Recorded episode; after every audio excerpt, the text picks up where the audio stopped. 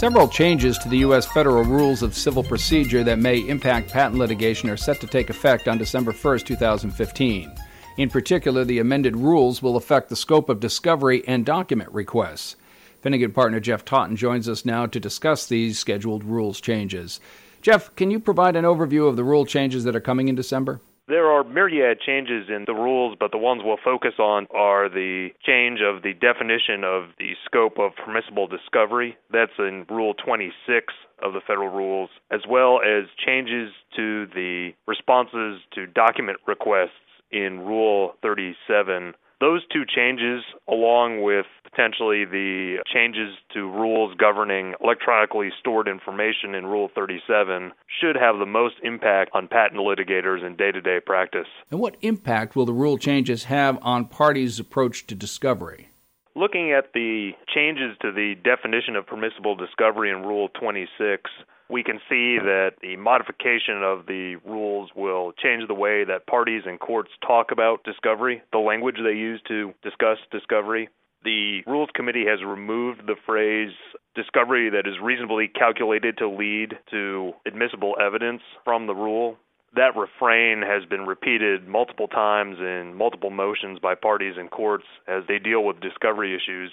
Changing the language of the rule will impact the parties and the courts. In its place, there's a renewed emphasis on proportionality in the rule. That will impact the arguments that parties make and the responses that they write when receiving discovery requests.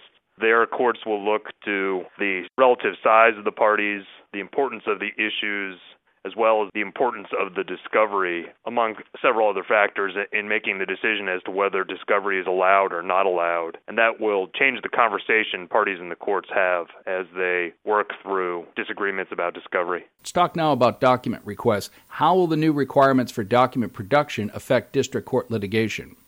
The changes to the rules regarding document requests are interesting. There are two changes of note. First, parties can serve document requests before their initial case management conference under Rule 26. Those early document requests are intended by the committee to encourage the parties to discuss the permissible scope of discovery early in the case and to move the resolution of potential disputes earlier in the case.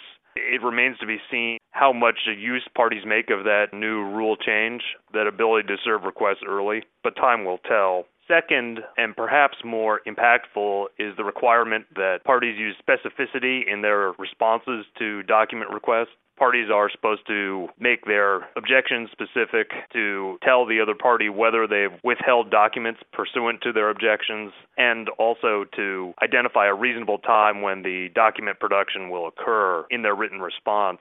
And that's a pretty marked change from current practice. Currently, parties may not know whether their opponent is actually withholding anything based on the objection, and the committee's intent was for that to change under the new rules. And finally, Jeff, in your experience representing clients in district court litigation regarding patents, what are some best practices for parties involved in patent litigation to keep in mind when the rule changes take effect come December 1st? First, parties will have to remember that the rules have changed discovery responses and discovery requests that they have levied in the past may hold less weight with courts in view of the changed rules. They will need to consider whether to change their approach to discovery and document requests in view of the new rules, as well as keeping abreast of the court decisions as courts and parties decide what is allowable under the new rules. Parties should also prepare to discuss proportionality with courts instead of merely whether the document requests are intended to lead to discoverable evidence. The question should be more whether the requested discovery fits within the case and the party's resources to prepare to have that conversation, the parties may want to enlist the help of a technical expert who can explain the likely costs of complying with the discovery, particularly where the discovery would require retrieval of vast amounts of electronically stored information.